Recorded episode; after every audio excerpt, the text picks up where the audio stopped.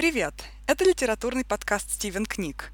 Мы — это Наталья, Анна и Валентина. Будем говорить о разных книгах и о литературе в целом, обсуждать, что хотел сказать автор и что в итоге поняли мы, читатели.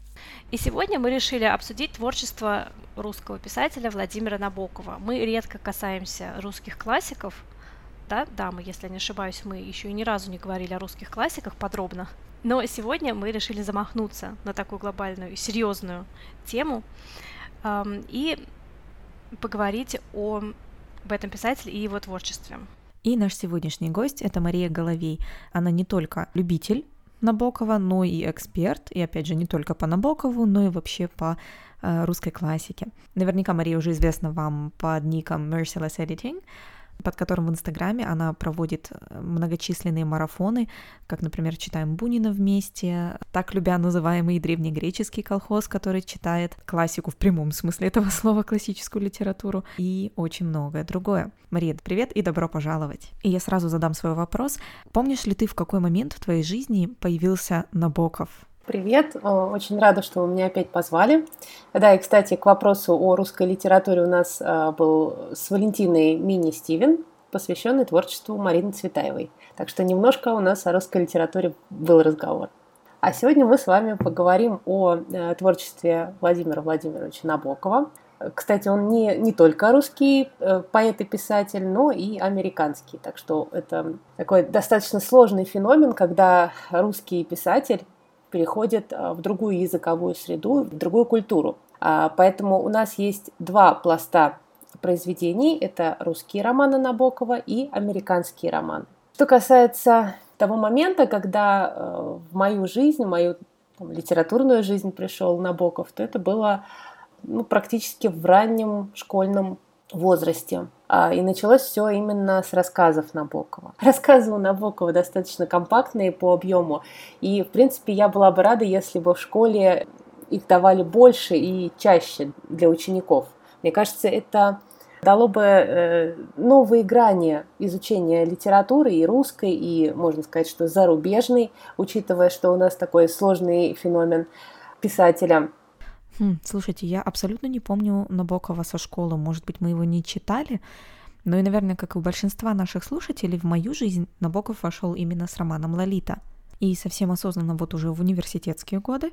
Но для меня, когда я готовилась к этому выпуску, я вдруг поняла, что «Лолита» для меня — это то же самое, что, наверное, Анна Каренина.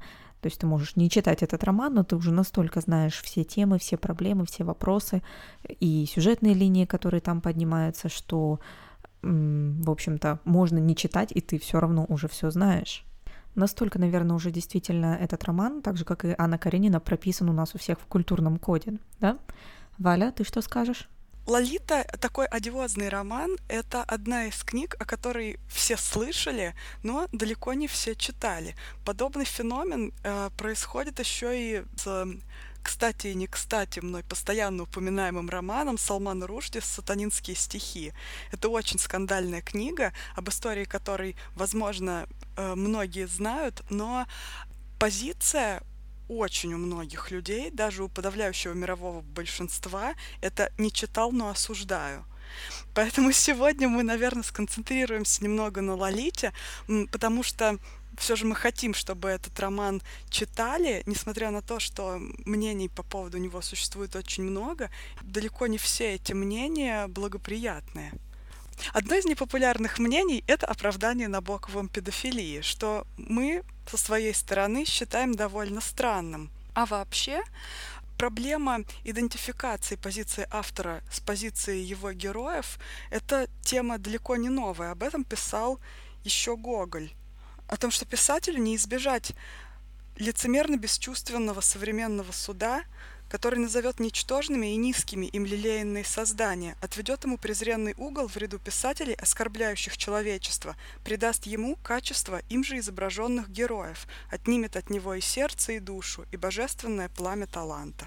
Ну вот и поговорим про божественное пламя таланта и про то, как не путать все-таки автора и его героя. Божественный талант и вообще вопрос сложности а, Лолиты и сложности обсуждения, дискуссии об этом романе, он э, достаточно интересный. Мы все знаем э, сложную судьбу публикации романа. У Набокова ведь очень долго никто не хотел брать этот роман, ну, из-за содержания. И, в принципе, в итоге он был э, напечатан в Париже в издательстве, специализирующемся на э, эротической литературе. Ну, там есть разные мнения, что вроде как Набоков не знал и вообще как-то... Ну, я думаю, что он прекрасно понимал, в каком издательстве э, будет напечатана «Лолита», и прекрасно понимал эффект, который произведет подобная публикация. И, соответственно, я думаю, что вы видели, да, наверняка э, какие-то интервью и там воспоминания Набокова об этих, об этих событиях. Он, в принципе, он делал ставку на деньги. Он писал это как коммерческий роман, который принесет ему в будущем не только славу, но еще и деньги. Ну, в принципе, так и произошло. Так что говорить о том, что здесь такой наивный талант, которого там, можно сказать, обманули, а, не приходится. Была ставка на деньги, она, соответственно, сыграла, и все получилось именно так, как хотел а, Владимир Владимирович. Однако, а, опять же, начинать разговор с Лолитой не совсем правильно, на мой взгляд. Потому что без той же первой Машеньки, такой кружевной, очень милой, я думаю, что не появилась бы вот эта наша, как бы это сказать, даже не Сонечка Мармеладова, а совершенно другой персонаж, которого не было в русской литературе, даже у Достоевского, да, э, Лолита. Я помню, что вы мне писали в вопросах о камере обскура, да, как э, предвестнице Лолиты. Но мне кажется, лучше поговорить о повести «Волшебник», потому что сам же Набоков в предисловии к, к американскому роману «Лолита» пишет, сейчас я даже процитирую, «Первая маленькая пульсация Лолиты пробежала во мне в конце 1939 или в начале 40 -го года в Париже, на Рюбуало, в то время как меня пригвоздил к постели серьезный приступ межреберной невралгии.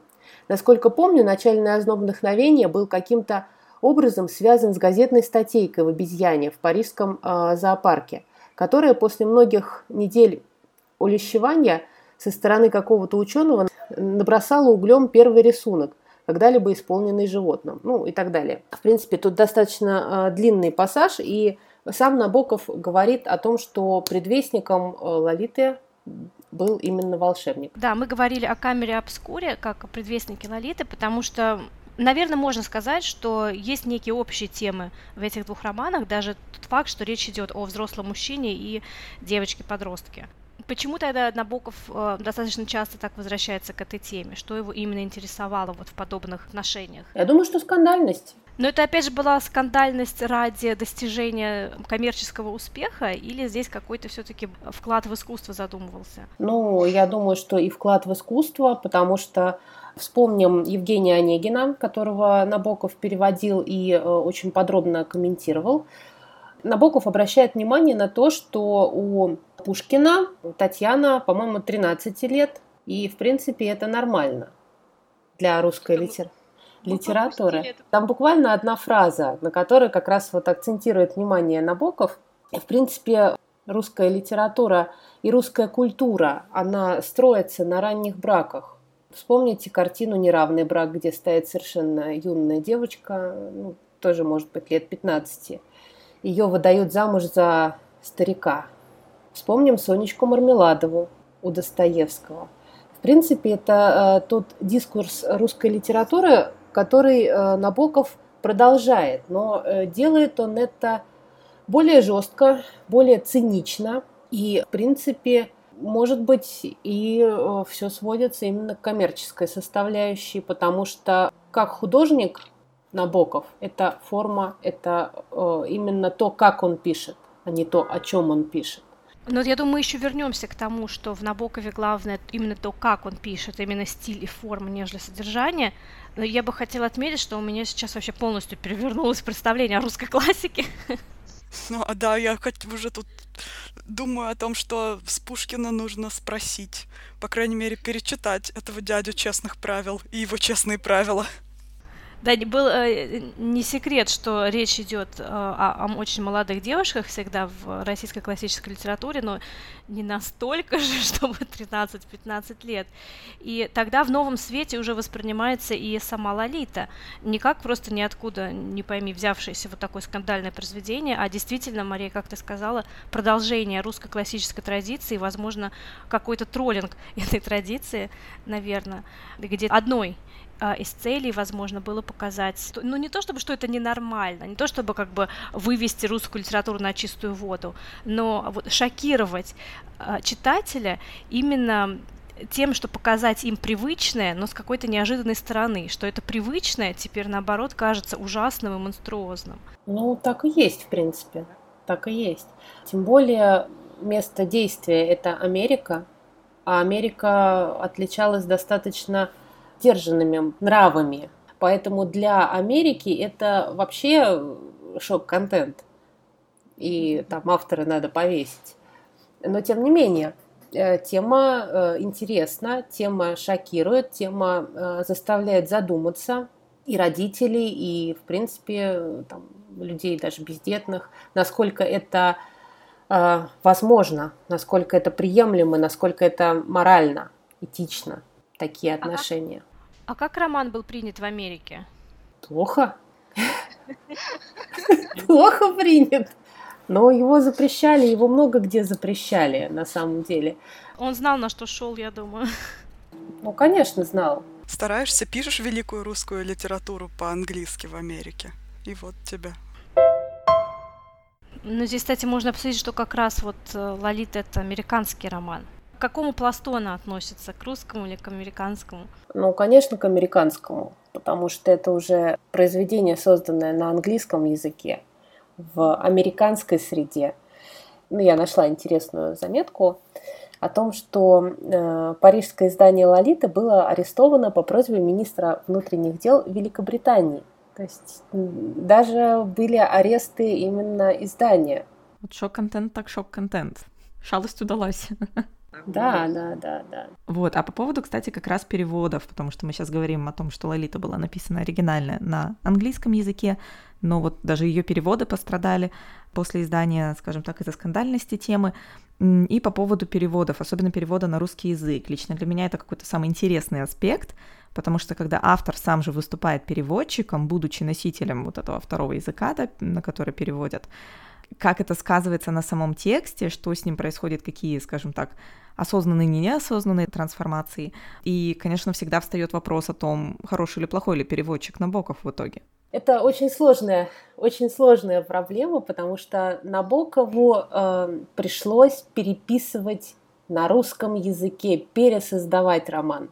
Я не могу сказать, что это именно перевод, потому что ну, вот этим переводом занимались его жена частично, его сын, брат младший Кирилл, ну, все это очень так как-то не удовлетворяло Набокова, и э, он решил все это... В общем, он написал Лолиту заново на другом языке, на русском. И э, Долинин, ну вот даже в публикации Арзамаса отмечает, что в русском тексте есть детали, которых нет в, ан- в английском тексте. Я читала об, обе версии, но, естественно, я не настолько владею языком, чтобы детально сравнивать, что изменилось, но все равно чувствуется, что английский текст, американский текст абсолютно другой. И по настроению, и по каким-то деталям. Ну, это две разных валиты, можно сказать. Честно говоря, я не знаю в мировой литературе ни одного такого примера, чтобы автор э, создал свое произведение на двух разных языках. То есть можно говорить, что это не столько перевод, сколько еще одна версия оригинала. Ну, скорее, да, как редакция. Редакция на другом языке. То есть это два отдельных произведения. Одно произведение на английском языке, одно произведение на русском языке. Да, с, с общим заглавием. Что нам тогда считать за канон? От, от чего, что анализировать, от чего отталкиваться? Или здесь нужно оба этих романа читать и считывать какие-то коды, объединять в одно? Все зависит от цели читателя, цели чтения. Мне кажется, русскому читателю как канон стоит э, принимать именно русский текст. Американскому читателю или англоязычному читателю можно брать английский текст, потому что все-таки сложности перевода, сложности перехода от одной языковой культуры к другой, они всегда будут, даже если читатель владеет э, в одинаковой степени обоими языками. Я думаю, вам, как э, переводчикам, как лингвистам, это очень хорошо понятно и понятна боль автора в этом отношении. Но при этом не оставляет легкая паранойя, что же сам автор в итоге перерабатывая, скажем так, ту же идею, как вот примерно Фаулс, да, 10 лет спустя переписал роман, а вот изменю-ка я здесь вот, вот это, вот это и вот то, и да, в итоге сидишь и потом как читатель и, и не доверяешь. Набоков в этом отношении оставил нам послесловие, предисловие к американскому, к русскому изданию. Стоит прислушиваться к автору. Безусловно. И зато у нас есть теперь о чем поговорить. И не только у нас, да, то есть Набоков, в принципе, довольно популярный, мне кажется, сейчас какой-то в очередной раз, наверное, может, ты никогда не проходила эту популярность, вот даже просто Букстаграм открываешь, Толстой и Набоков. Два вот просто сейчас как будто бы самых популярных авторов внезапно. И столько подкастов в том числе, и Арзамас очень много о Набокове рассказывает и пишет, и все равно тема неисчерпаемая, конечно. Набоков еще очень удачно родился и умер. У него э, много юбилеев. Буквально там три, три года назад был 40 лет без Набокова. Даже выходил специальный номер иностранной литературы, который так назывался «40 лет без Набокова». В прошлом году тоже какой-то юбилей был. Он родился в 1899 120. Тем более Асвацатуров, который занялся музеем Набокова в Петербурге на Большой Морской. Я очень, кстати, рада, что музей не закрыли, как хотели, потому что не было финансирования, он находился совершенно в плачевном состоянии. Я не знаю, в 21 веке два или три покушения вандалов было на музей, когда били стекла, да, писали про педофилию, ну, совершенно жуткие истории, на мой взгляд, но это вот э, к вопросу о том, не читал, но осуждаю, да, и считаю, что Набоков был педофилом.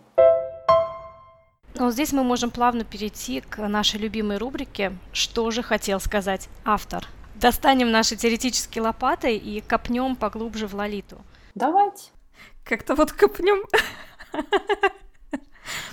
Это отлично звучит. Кто-то ходит, простите, по картошку, а мы по Лолиту.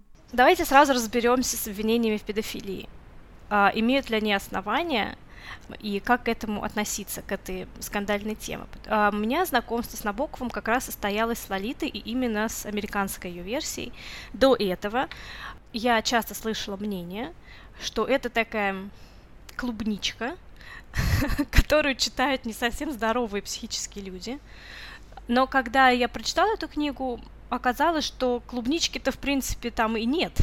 И даже вот Мария говорила, что она была опубликована в издании, которое специализировалось на эротических э, романах. Да, да, да.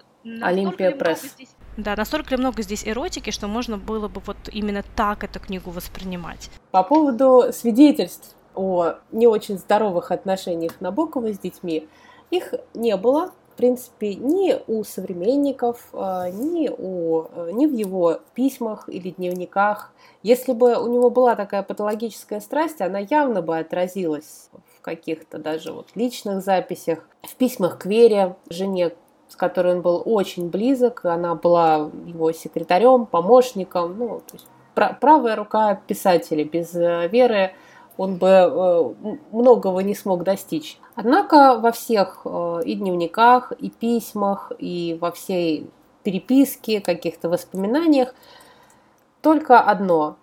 Идеальный отец, любящий детей, любящий детей именно как вот как отец, любящий животных, любящий там щеночков, кошечек и прочих. И ни одного намека на то, что есть какая-то сексуальная подоплека в его отношении к детям или там еще кому-то. Он любил э, жену, у него была, был эпизод с любовницей, со взрослой совершенно. Этот эпизод закончился достаточно мирно для всех. Он расстался с любовницей и остался со своей женой, остался с сыном, и все было хорошо. Так что я думаю, э, здесь можно закрыть вопрос раз и навсегда о том, что Набоков – интересовался этой темой исключительно как писатель, разрабатывал ее, ну, тоже как писатель, потому что он интересовался и э, русской литературой, тем же Пушкиным, терпеть не мог Достоевского. Может быть, кстати, тоже в, пи- в пику Сонечки Мармеладовой эта тема возникла э, в его творчестве. Можно еще вспомнить у Достоевского эпизод из «Преступления и наказания», где Светригайлову э, чудится э, девочка, там чуть ли даже не пяти лет, и в каком-то таком вот тоже нехорошем, нехорошем, нехорошем, нехорошем порочном контексте. Ну, у Достоевского эта тема тоже достаточно ярко от, отображена. Ну, это было, это есть, это отражено в литературе. Ну, ну, никуда, никуда ты не денешься.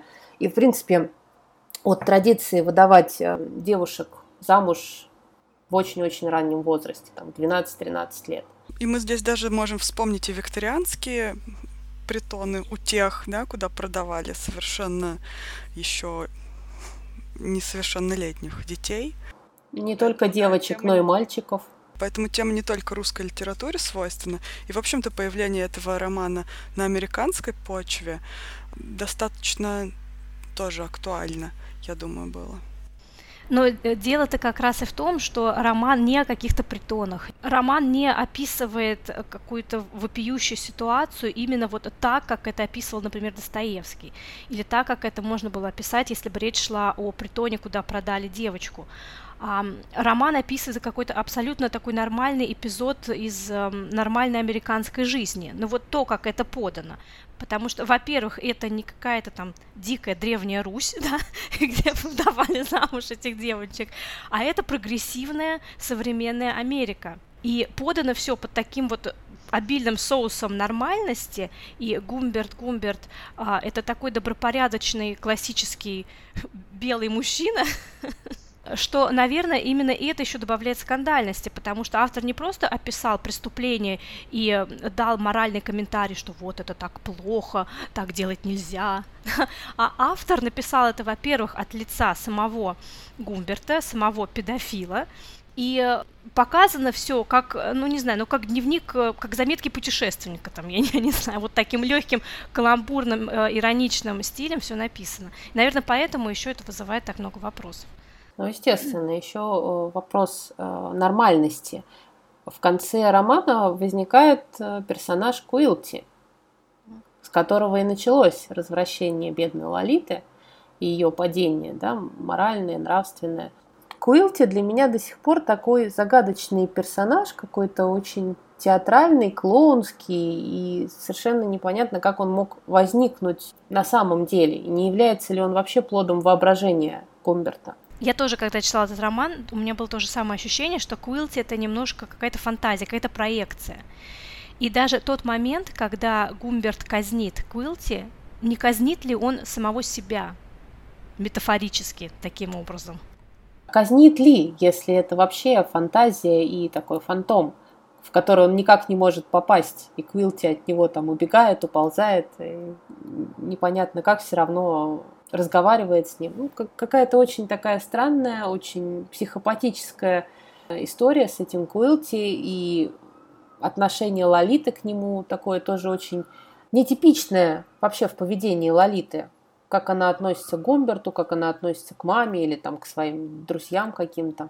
Такой персонаж очень-очень странный и э, ну, для меня необъяснимый. Я думаю, историю с э, Куилти еще можно рассматривать, да, как если это плод воображения Гумберта, то это отражение его чувства вины, которое постепенно в нем зарождается, осознание того, что он, ну, мягко говоря, не прав, что то, что он делает, это порочно, это отвратительно и это мерзко. И возникает вот этот персонаж, я вот, у меня почему-то вот такая навязчивая мысль, что это его двойник. Как вот есть в литературе традиция двойников, Куиллс это двойник Гумберта. И поэтому, когда он приходит к нему с пистолетом и, и говорит ему те слова, что она была моей дочерью, а, и я пришел как бы тебя наказать, он наказывает сам себя в душе. Ну, вполне возможно. Единственное, что я не очень согласна, что он себя наказывает. Мне кажется, это все равно вся вот эта история исповеди, она какая-то такая показная. Я хотела использовать э, эти записки для суда, да, чтобы оправдать не свое тело, а свою душу, да, там, ну или как-то спасти свою душу, по-моему, так, так это звучит. мне кажется, все это тоже как-то очень наигранно и очень литературно. А был ли мальчик? А, а был ли этот суд над Гумбертом? Не является ли вся эта книга не исповедью, а романом, который он начал писать, когда приехал к, к Лолите и ее э, маме, когда женился на... Господи, как, как ее зовут? Гезиха. Там, а. Шарлотта. Шарлотта Гезиха, да, все правильно, значит, я помню. Mm-hmm. Вот, как он же начинает писать роман и прячет его э, в, в стол. И, собственно, почему происходит э, трагедия с этой с Гейсихой, с Шарлоттой? Она открывает этот ящик, прочитывает все, что он написал, и там бежит писать письма и попадает под машину. Собственно, это и есть эти записки. Роман Лолита – это и есть эти записки, которые он начал создавать.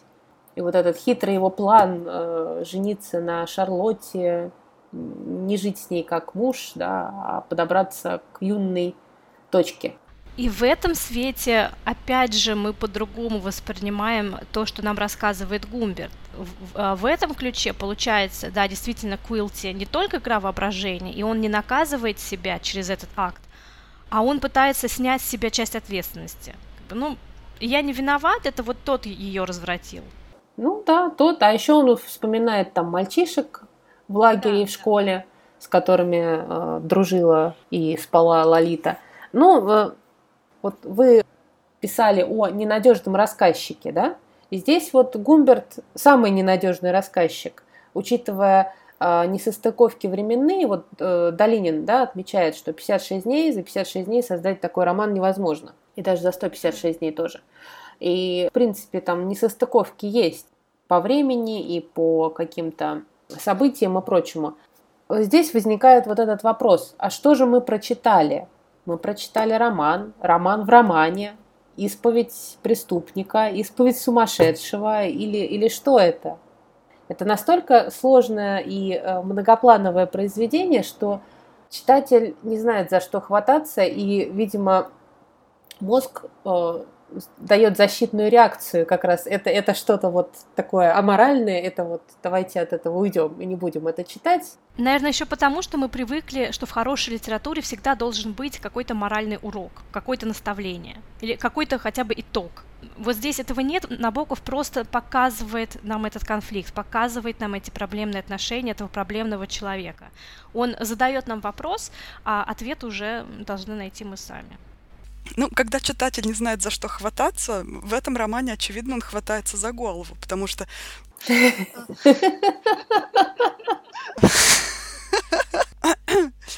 Потому что в этом романе действительно а, существует такое буйство вариантов трактовки и такое огромное количество игр с читателем, что хочется обсудить еще и тот самый вариант, который предложил нам любимый нами Арзамас, что Лолита умерла немножечко не в тот момент, когда могло бы показаться наивному читателю, что Лолита действительно не исчезла, когда она заболела, не исчезла из больницы в тот момент, когда она заболела, не сбежала от Гумберта, а этот побег произошел, собственно, наиболее радикальным методом, который только может быть. Лолита умерла.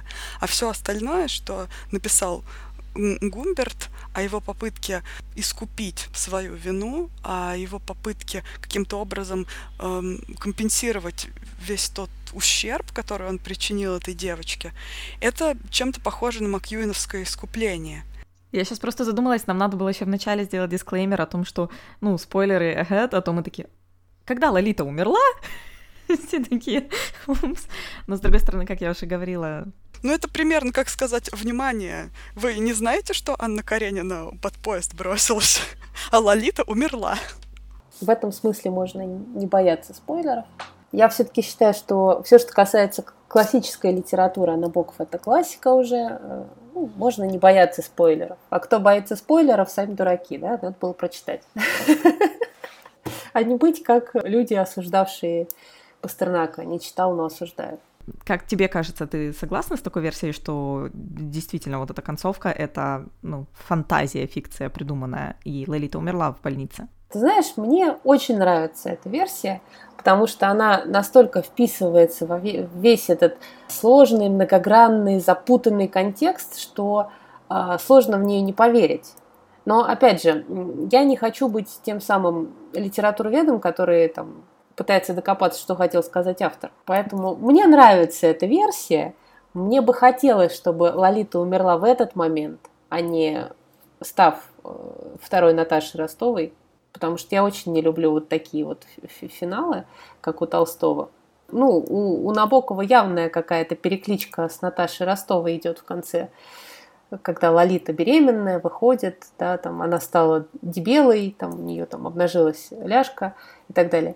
Поэтому вот эта вот версия с э, лесным царем, да, с, с умершей девочкой, она, мне кажется, более логична и более понятна в контексте и Гумберта, и его каких-то переживаний, его фантазий. И э, понятно, потому что Гумберт хотел ну, для Лолиты, может быть, лучший финал, лучшую жизнь. Хотел ли он? Ну, тут тоже остается только... По крайней мере, постфактум. Постфактум, да, когда вот на отдалении памяти, да, там возникает такой лиризм и, может быть, действительно желание быть лучше, чем ты есть на самом деле. Фактически можно сказать, что Набоков отказывает Гумберту вот в том самом искуплении. А если, например, в том же Достоевском, так нелюбимом Набоковом, в «Преступлении и наказании» Раскольников проходит некое чистилище моральное, духовное, и в конце есть надежда на спасение его души то в Лолите все гораздо прозаичнее, все гораздо, гораздо более жизненно, что ли, я не знаю. Преступник часто оказывается, даже если он и понес наказание юридическое, да, формальное наказание, духовно не меняется, духовно не происходит преображение вот этого. Ну, я думаю, да. Явно Набокову не симпатичен Гумберт, иначе он бы его показывал совершенно по-другому. Ну вот э, вспомнить его другие романы, с какой симпатией, как, как трогательно он описывает своих персонажей. И э, Гумберт в этом плане очень э, выбивается из общего из, из общего ряда набоковских персонажей. Я думаю, что да, Набоков отказывает ему и в искуплении, и в перерождении. Если Лолита, ну даже если вот она не умерла в больнице, а там живет дальше, Лолита переродилась даже вот в таком плане, а Гумберт остался таким же. Ничего не изменилось.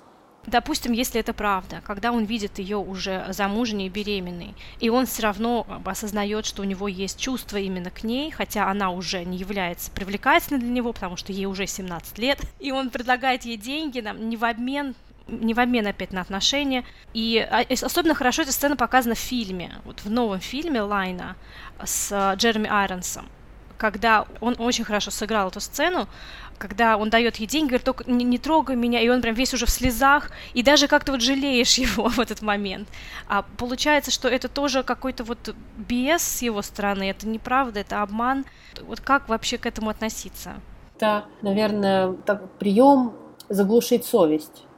Я вот буду хорошим папочкой, я помогу ей как дочке, я дам ей денег. Настолько вот этот вот эпизод с трейлером, с беременной Лолитой, он неправдоподобен и выбивается из общего контекста, из общей стилистики романа, что ты не веришь ни Гумберту, ни Лолите, ни вот этой всей идиллии с собачкой и трейлером. Ну, поэтому... Далеко от идиллии, конечно. Ну, я, я имею в виду, что на фоне того, что происходило с Лолитой, эти путешествия по Америке, эти мотели, вот эта вот вся гадость, настолько это все выбивается из общего контекста, что ты не веришь ни Гумберту, ни его там желанию помочь, ни его деньгам, то есть получается здесь еще более депрессивный финал, чем во всей русской классике, а, потому что преступник не то, что не несет наказание, но он сам духовно не возрождается, никакого духовного искупления, а, покаяния нет, все остается так, как есть, педофилы все еще ходят по земле, а, дети подвергаются насилию, и вообще все плохо и все мрачно. И причем все это происходит у нас под носом, и мы этого даже не замечаем. Это сила творчества, сила гения Набокова показать, что вот это есть, вы посмотрите на это, а не осуждайте меня, что я об этом написал. Ну, эта тема все равно до сих пор, она табуированная. Ну, э, тема табуированная и даже тема наказания. Если мы говорим про наказание, то тут опять мы возвращаемся немного к преступлению и наказанию и сложным отношениям Набокова с Достоевским. Ведь Набоков говорил, что у большинства героев Достоевского существуют какие-то психические расстройства, и в основном они истероидного характера. Да, то есть там тот же Родион Раскольников все время либо на грани истерии, либо прямо в ней. И большинство действий вообще всех героев Достоевского Набоков объясняет различными психическими состояниями, которые далеки от нормы. И отчасти этой экзальтации всех чувств и нервной системы объясняется и высокая патетика слога Достоевского, и их готовность, ну, со стороны Набокова, да, опять же, можно по-разному посмотреть на это, но Набоков считает, что э, не, будь, не будь Раскольников так психически нестабилен, не случилось бы ни преступления, ни покаяния, ни наказания. У самого Набокова персонаж Гумберта, э, по всей видимости, по крайней мере, с его слов, да, достаточно спокоен, психически уравновешен и адекватен, что, в общем-то, не подтверждается его поступками. Вот как вы смотрите именно на этот вопрос? Что с истерикой, с истерией Гумберта? Ну, смотри, сам Достоевский, он был подвержен а, эпилепсии, у него были страшные приступы, и, в принципе, постоянный вот этот страх, постоянное угнетенное состояние, оно, естественно, отражалось на его героях, на его произведениях. А Набоков в этом плане человек очень спокойный, уравновешенный и циничный. И, в принципе, его Гумберт, он получился достаточно циничным и трезвомыслящим. Однако Гумберт – это все равно персонаж-писатель, рассказчик. И как писатель он может выступать в разных амплуа. И считать ли Гумберта, альтер Гумберта из Лолиты, я не знаю. Ну, это, это слож, сложная, да, сложная сейчас такая схема, что Гумберт как писатель описывает Гумберта как персонажа. И насколько они э, близки на самом деле, знал только сам Набоков. Сложный филологический роман. Ну, это интересно, да, такая капсула, роман в романе. Но вот хотелось мне как раз немножко подвести к финалу и именно к э, искуплению и раскаянию. Возможно, здесь э, есть некая перекличка с Достоевским, что только такой истероидный тип может выйти на площадь, поцеловать землю и покаяться, и действительно войти в какой-то религиозный экстаз и таким образом достичь так или иначе определенной степени просветление, там, я не знаю, искупление. Вряд ли такая роскошь доступна людям с более прагматичным складом ума. Нет, ну какой-то момент э, аффектации он всегда возможен. И насколько, насколько вообще э, Гумберт вот в этот момент осознает себя, непонятно. То ли он действительно в состоянии крайнего нервного напряжения, то ли это эффектный финал для окончания романа. Что это? Вот опять же, э, все эти вопросы остаются на совести читателя. Вот как хочешь, так это и воспринимай. Можешь воспринимать текст просто как текст, как красивый роман. Можешь воспринимать как э, гимн педофилии. Можешь воспринимать как что-то что-то третье там, или четвертое. В принципе, и это и отличает великую литературу от, э, публи... ну, от э, Скажите мне, как это называется? От билетристики. Да, от дешевой билетристики, э, в связке с которой вышла, вышла Лолита, да, в издательстве.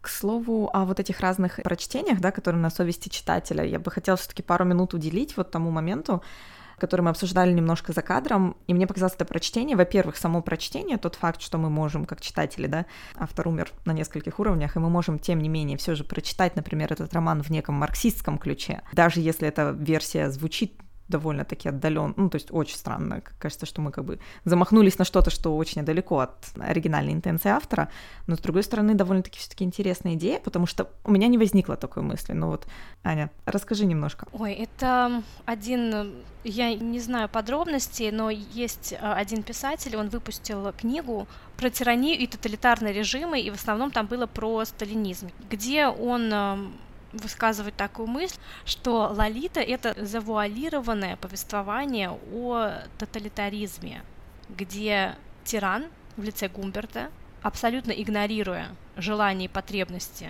народа, Лолиты, тем не менее делает так, как хочется тирану, и иногда даже в полной уверенности, что народу это пойдет на пользу. А он как-то это мотивирует? Потому что складывается легкое впечатление, что автор впал во грех чрезмерной интерпретации. Вот да, и у меня с одной стороны тоже такая мысль есть, что как-то притянутая за уши версия довольно отдаленная, но с другой стороны все-таки очень интересная, потому что здесь начинаешь задумываться над бэкграундом критика, который анализирует эту книгу, исходя из каких-то своих определенных предпосылок, своего определенного образования, да, и просто университета, из которого человек выпустился. И вот мне показалось довольно интересно вообще задуматься об этой мысли. Поэтому хотелось очень, да, озвучить тоже такой вариант прочтения. Но если мы поддерживаем теорию открытого произведения, что интерпретации, в принципе, если не безграничны, то их может быть очень много, то вот кому-то, кто-то прочитал так, в зависимости от каких-то своих, своего бэкграунда, своих знаний, своих ощущений. А, Мария, как тебе кажется по поводу формы и жанра того, как стилистически работает Набоков, можно ли его отнести к разряду писателей-постмодернистов? По поводу места я, конечно, не скажу, но э, определенные черты, они, естественно, есть. Потому что Набоков, э, Набоков как писатель, Набоков как исследователь, это ну, настолько сложный человек, сложный, интересный, и все его произведения, они ведь тоже строятся на метатексте, на цитировании, на каких-то постоянных отсылках которые ты иногда находишь совершенно случайно. Ну и, в принципе, переосмысление традиции русской литературы, русской классики – это уже э, черты постмодернизма. Я думаю, что э, если Набоков и не причислял себя к постмодернистам, и его, в принципе, насколько я знаю, не ставят в ряд постмодернистов, все равно черты постмодернистские в его книгах есть, в том числе и в «Лолите», и автоцитация, и вот и с камерой обскура, и с волшебником она есть. То, что мы э, сейчас наблюдаем в творчестве Пелевина, да, Виктора Пелевина, постоянная автоцитация, самоповторы, то же самое у нас есть и у Набокова. Поэтому явно э, постмодернистские черты в его творчестве есть. Получается, Набоков отметился везде понемножку. Он и классик, он и модернист, уже можно сказать, и немножечко даже по постмодернизму прошелся. Ну, я думаю, что да, да. Классик русской и американской литературы. Причем сам же он называл себя американским писателем, родившимся в России, учившимся в Англии. Настолько сложная у человека судьба, сложная, необычная. Даже его превращение в американского писателя, оно почему произошло? Он же сначала переехал с семьей в Германию, женился на Вере, началась Вторая мировая война, начались гонения на евреев, Вера еврейка. Чтобы спасти жену и спасти вообще свою семью, они были вынуждены эмигрировать в Америку, как наиболее спокойную и далекую от войны страну. И, соответственно, там уже Набоков начинает уже в третий раз строить и свою э, карьеру, и свою жизнь. Я не знаю, что пришлось пройти этой семье, но, по-моему, это что-то такое невероятное. Мария, я хотела еще спросить, вот помимо Лолиты мы сегодня основное как-то обсуждение именно ей посвятили, и ты упоминала еще рассказы Набокова, с которых началось твое знакомство с ним. Какое произведение ты бы, может быть, назвала любимым у Набокова? У меня любимое – это «Защита Лужина». Это русский роман. Я не знаю, я люблю Лолиту, но не настолько сильно, как Лужина, как вот этого аутичного персонажа, этого замеча- замечательного Лужина, которого в детстве посадили перед родителями и сказали, теперь ты взрослый, теперь мы будем называть тебя Лужиным. Вот, вот, это вот, вот этот момент меня просто покорил я не знаю, по-моему, читала в одиннадцатом или в десятом классе этот роман, и вот до сих пор я его периодически перечитываю, и это просто вот полная любовь. И в отношении стиля, и в отношении э, сюжета. Слушайте, тут внезапно интертекстуальность. Ну, не то чтобы интертекстуальность, я задумалась. Петровы. Мы ведь всех их называем исключительно по фамилии, даже Петрова-младшего. Это, к слову, о тех параллелях, которых нет, но тебе они мерещатся. Уже мерещатся, да. Здорово. Мы рассказали вот про то, что про Набокова обычно говорят, э, что он, да, он мастер слова, он конечно, гениальный писатель именно в плане формы, но что его работы не несут в себе какого-то глубокого философского психологического анализа. Так ли это на самом деле? Слышала я и такое, да.